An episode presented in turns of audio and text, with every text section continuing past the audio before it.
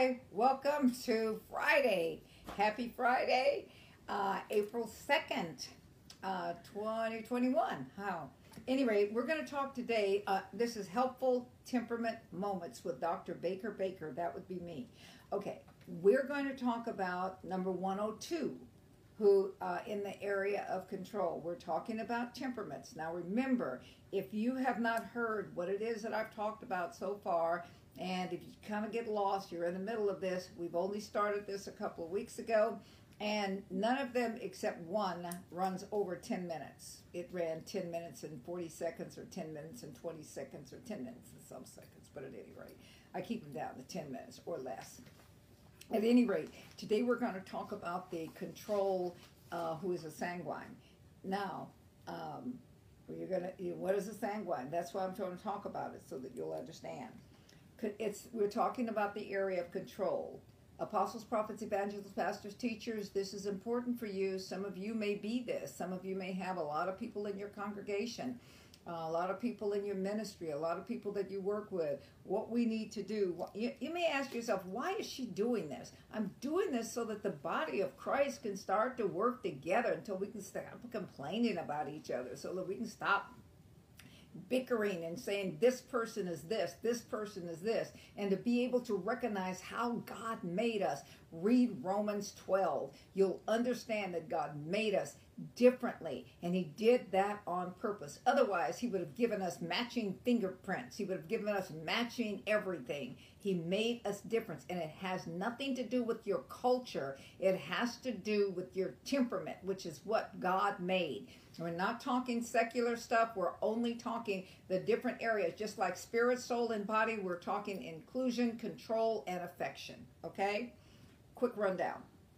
Control is our willingness to make decisions or to accept responsibility for self and others. Now we're talking about the sanguine, and I'm going to show you uh, the sanguine here in, in, in her control area. She is very even with that. She expresses and she uh, and she wants. Remember, I showed you the phlegmatic one, uh, who was in control, and I'm comparing these two. Now she Uh, uh, did the same. She was the very same. She was her, uh, they're, they're both, no, this one is a five. This one is more intense. This one is, this one is a five. This one is a six. The one we're talking about today is a six. And we'll explain all of that later, but I want to get to uh, the, the uh, actual things. This person, uh, she is independent, dependent, con she has an independent, dependent conflict. Okay? Swings like a pendulum. From needing to take on responsibility and making decisions to be totally dependent. She can be totally dependent. She wants to be independent. When she is the, in the dependent mode, she needs others to control her life and make all the decisions. During this time, she is selfish and self-indulgent. Okay? Um, this is something you say, oh, that's horrible. We're going to talk about the strengths in this too, okay? We're all that. Uh, uh, uh, anyway.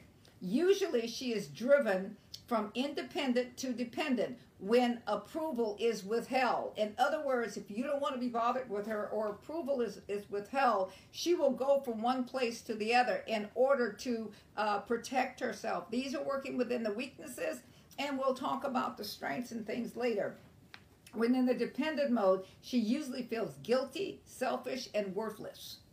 And see, this is one of the things that we have to help people. When we see these people and they're working in their weaknesses, we have to see this, and we have to uh, be able to assist them. The feelings cause her to swing back into the independent mode. And so when she's feeling all of these things, then she decides, okay, I got to gird these things up. I got to get, I got to get this together. And so I don't need any of these people. All right. But being the sanguine, she'll change in a minute. When in the independent mode, she will take on a tremendous amounts of responsibility, and as a volunteer, she'll volunteer herself for projects in order to receive the recognition. This is important. She uh, she has a lot of talents, a lot of abilities and stuff, but she wants to be she she wants to be recognized. She wants to be that, but it doesn't seem as if she does.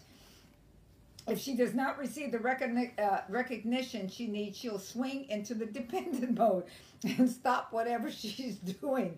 even if she's working on an important project, uh, project and she'll self-indulge. She'll eat, she'll just go into her room, she'll go someplace, and you'll wonder, where is, you know, blessed, where is is is March? Um, these are just names I'm using.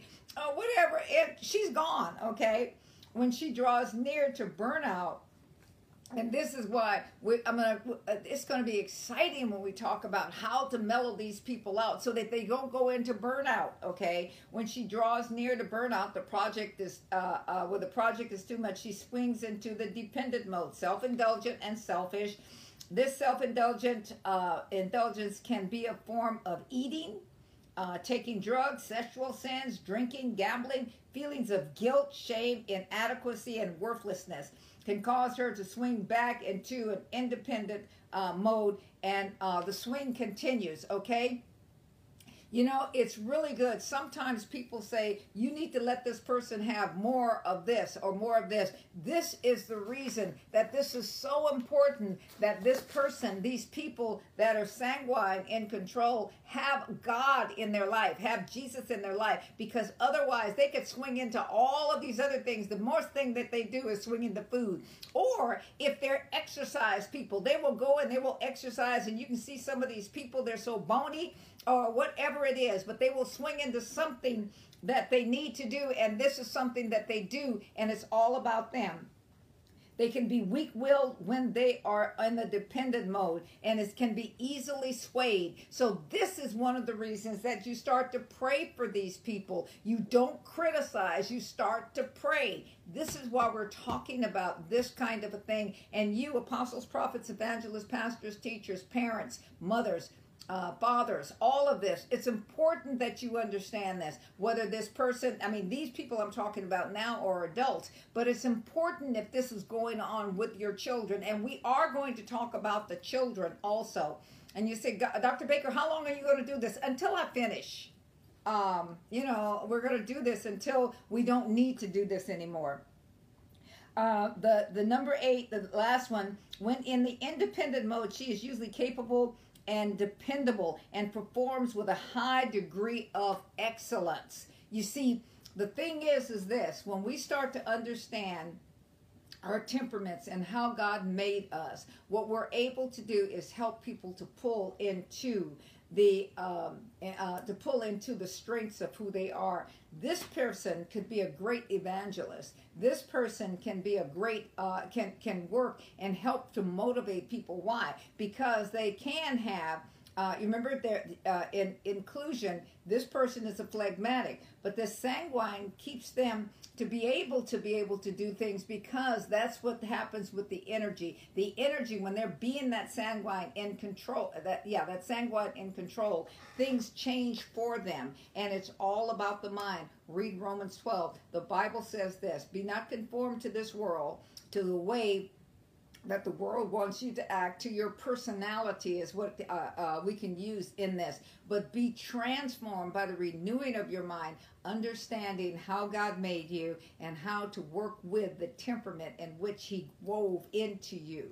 And then you will be able to work on the, uh, you will be able to work in the body of Christ, outside the body of Christ. You'll be able to be an asset to your community, to your family, and you'll be able to walk in the strengths that God has given you. When we come back next week, we're going to talk about uh, the area of affection with these same two people, and uh, then we're going to go on and talk about others. I want to thank you uh, for allowing me to come into your home. This has been fun. I mean, well, I don't know about fun. Uh, this has been uh, enjoyable, and uh, I pray that, uh, I'll pray for you that all of this has been helpful for you, and I'll see you next week when we're back here with more Helpful Temperament Moments. Bye. Have a great weekend, because I'm going to. Bye.